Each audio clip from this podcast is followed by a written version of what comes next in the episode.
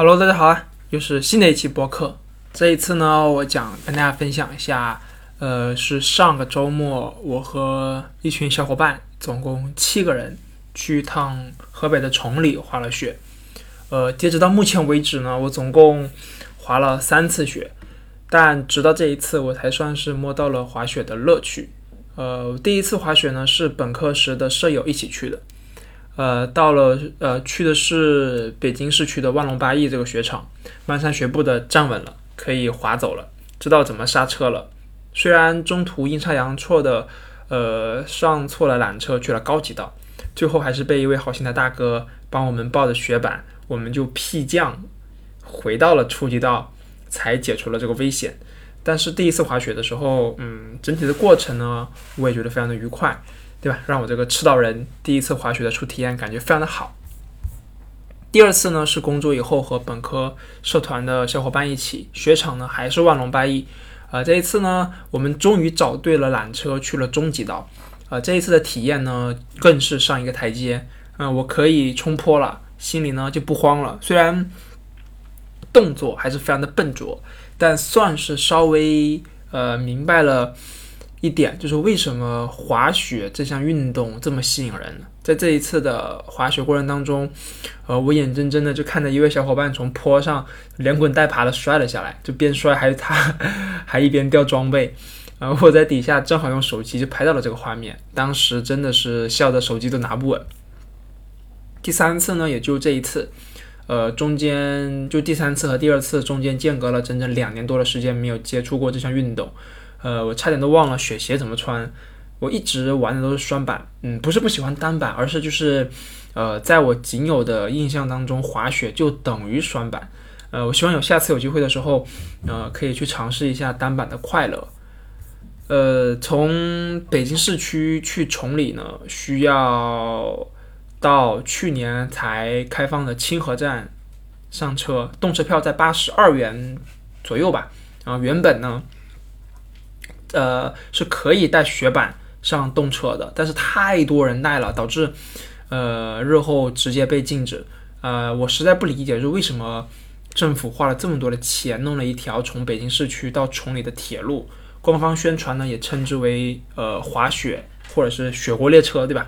但是却无法让人带着自己喜欢的雪具上车，甚至每到雪呃雪季开始的时候，呃怎么说呢，就是。嗯，我觉得啊，就应该是是雪季开始的时候，就是专门开一个呃车厢去放各种的雪具，你额外去收我呃收我们的一张座位票都可以。但不这么做，我就只能去猜测说是为了管理方便，就嗯就就就为了管理方便吧。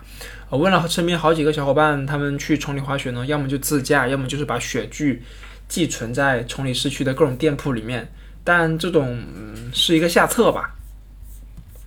呃，我们选择的是富隆雪场的五连夜雪票，节假日的门票在五百四左右。呃，如果还需要租用雪具，门票呢就会来到了大概我想想看啊，七百二十元左右吧。然后呢，再加上你要去买一张来的呃去崇礼的票和回北京的票，包括那一晚的住宿。呃，那么你去崇礼滑一次雪呢，最低的消费，对吧？所谓的低消肯定会在一千元左右。啊，实话实说啊，每一个雪季，啊，每个雪季你这么干一个一两次，价格其实还凑合。但你次数多了，真的挡不住。你购入季卡还能稍微平衡一点，或者是次卡吧。但是我总觉得其他的运动应该没有滑雪这么贵，比如骑车，或者就是你本质上它其实就是一次性的投入嘛，对吧？一辆车两三万，或者说三四万，顶级五六万。七八万，随便你骑个三四年，而好一点的雪板居然也要将近八九千。如果类似我之前像骑车那般狂热于嗯滑雪的话，我估计每一个雪季我去开一块新的雪板是肯定没有问题的。那雪服就更不用说了，那比骑行服还离谱，就怪不得说啊自行车是屌丝运动。这回我算是有点模糊的印象了。呃，崇礼的崇礼室内的住宿，它其实是拉不开距离的。在雪季期间呢，不会会出它不会出现低价格的酒店。我认为像崇礼这种单一产业支撑的小城，或者说小镇吧，那完全可以闭眼去住民宿。我们七个人总共开了四间房，每间三百三左右，我觉得价格还是有点偏高的。都在一个小区内，房间很大很爽，比酒店住的确实是比酒店住的舒服。但民宿也有民宿的缺点嘛，嗯，它过于深入居民区。我们找楼的时候，大家都不在一栋楼里，就是要么你一单元三号楼，我二单元三号楼，要么那个就是什么一单元四号楼。就本身这些住宅区就是为了血迹去售卖的，就是所谓的配套嘛。呃，大家来这里基本上也就是晚上睡一觉或者睡两晚，其实。这个房子本身根本没有任何优势，那隔音很差，暖气也不足，呃，电暖气我还忘了开，早上我就被冻醒了。嗯，我下次去崇礼的话，应该还是会去选民宿，因为它比酒店真的大很多，而且整体的居住体验除了这个隔音的问题以外呢，其他的还 OK。呃，出了崇礼站以后，嗯，我们因为都非常的期待去进雪场，这里出了个，所以就出了一个小的插曲。就我们巴不得直接飞到雪场里面，所以呢，我们就没有在滴滴上去叫车。出站出了崇礼站以后，直接在路边就找了的士。这一找，立马就对崇礼的初印象十分不好，因为呃，你不能直接上车，你得先跟司机谈好价格。呃，我们去的是富龙雪场旁边的那个呃小区，一人就要收二十块钱，但其他的小伙伴已经凑满了四个人，他们已经呃，因为我们总共七个人嘛，所以四个人凑了辆车已经。三十块钱开走了，就四个人一辆车，三十块钱走了。然后我知道这个消息以后，就跟我们这个，就跟我面前的这个司机就说，前面那辆车才三十，你一人就二十。然后说完，我们就走向了下辆的士，但没有走两步就被司机叫了回去，说啊，可以可以可以，就三十块钱就全部带走。但前提呢，他需要再拉一位乘客。呃，但是最后上车的那个大兄弟他没有说去哪，就直接给了他二十块钱就直接走了。呃，我们最后。呃，坐在车里的小伙伴，他一看滴滴，才发现从呃崇礼的动车站到我们的那个民宿、那个小区、那个酒店才八元，都不到八元，是七毛七块六毛几。从此呢，我就对崇礼的这个的士就没有任何的好印象，也算是长了一个教训吧。虽然说钱并不多，本身的距离也不长，三点八公里，刚刚过起步价，不打表的话，哎，你。你不打表就算了，还说我们一个人二十，对吧？然后就就是怕一些遇到一些轴的，对吧？一些轴的人在下车拍了你个车牌，反手就这个举报，何必呢？呃，所以滴滴的透明化它解决了打车难的这个根骨难题。就不管滴滴它本身出了什么问题，但就解决好了透明度这一个怎么呢？这一个东西吧，就足够让大众送他一个当代最伟大的发明之一。呃，这一次的滑雪体验整体而言呢，让我的信心大增，就是我开始。尝试不仅仅只是从坡上冲到坡底这么简单，再通过几趟的这个恢复性的离式滑行，啊，熟悉了以后呢，我就开始慢慢的进行离式转弯，再到晚场，我们再进去的时候，我就开始慢慢的过渡到离式摆动回转。呃，我从一开始滑雪就没有请教练，因为啊，这这这是我自己的问题啊，因为我原先非常非常自大的认为说。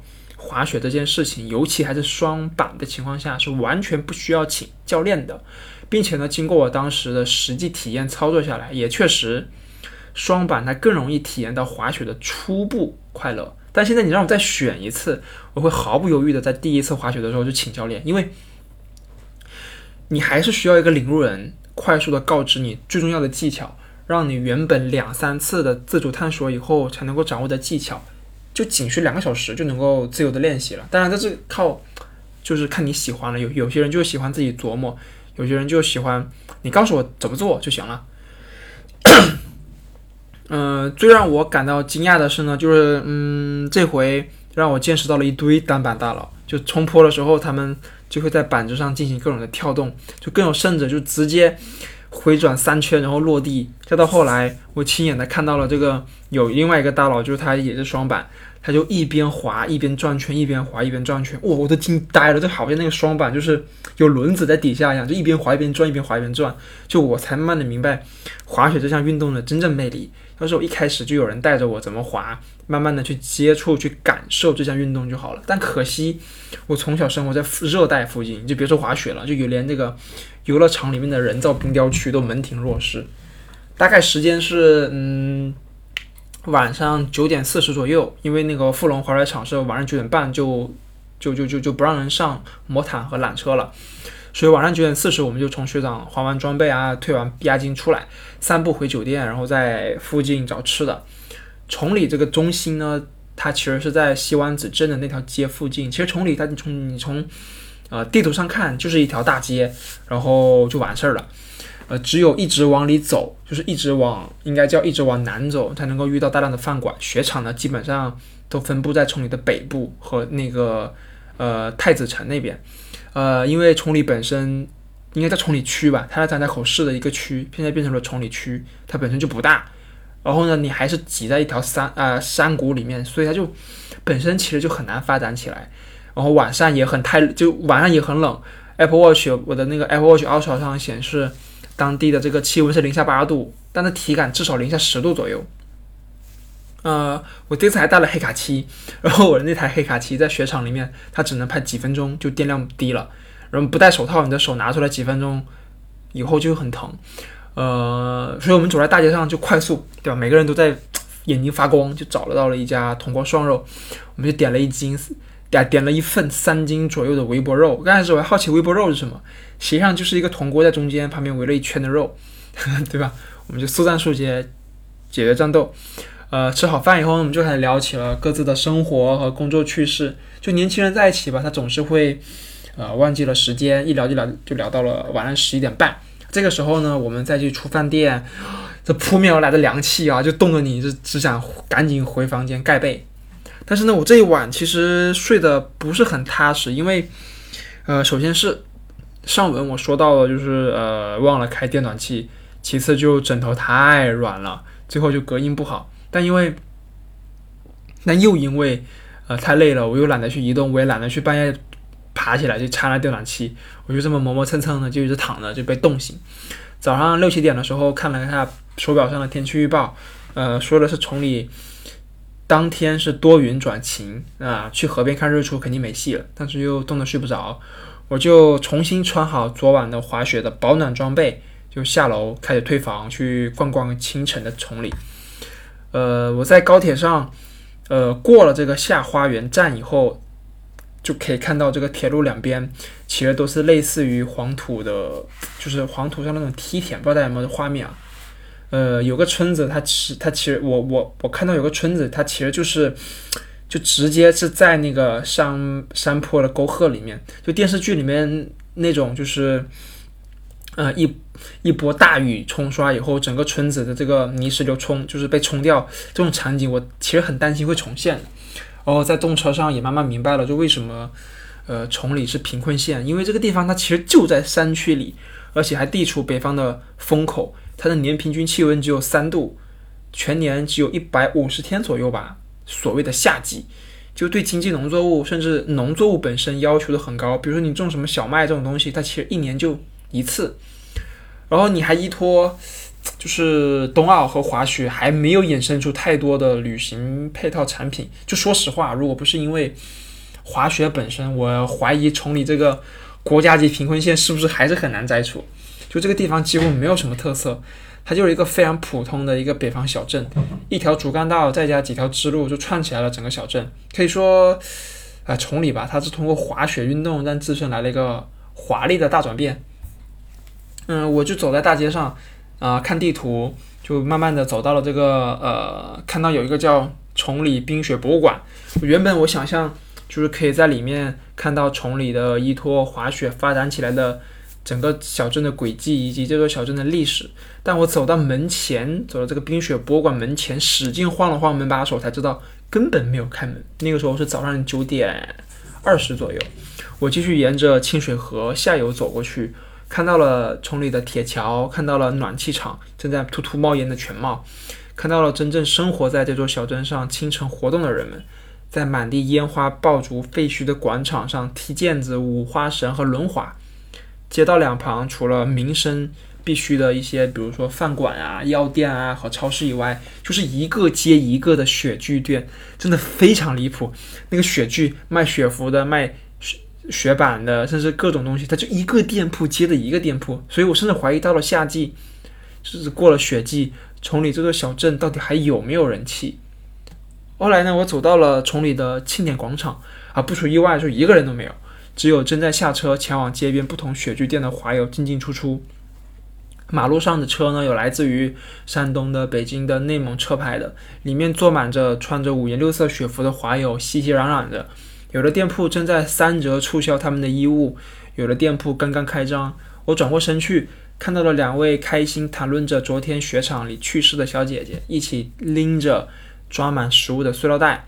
他们有说有笑地走回在这个雪沟里的小屋。我抬头望去。隐隐约约的可以看见正在往下冲坡的开心的人们。崇礼的雪场里没有冬天。好了，总结来说，呃，这一次的周末滑雪之旅，在我的滑雪怎么说呢？但是我在这一次滑雪一直都挺心不在焉的。我不是不喜欢这项运动，而是我总觉得说应该多去看看这座小镇。我依旧还是很好奇，生活在这座小镇里的人们如何看待。嗯，每年雪季这些来来往往的过客，总感觉崇礼躺在冬奥之上，却没有发展到应该的地步。这座城市里缺少着一股，就是看着缺少一股活力，缺少表达这座小镇转变的机会。它应该发展的更快一些。好了，这次播客我们就录到就录到这，因为时间比较短暂，我也只待了两天一晚。嗯，那我们下期播客再见吧，拜拜。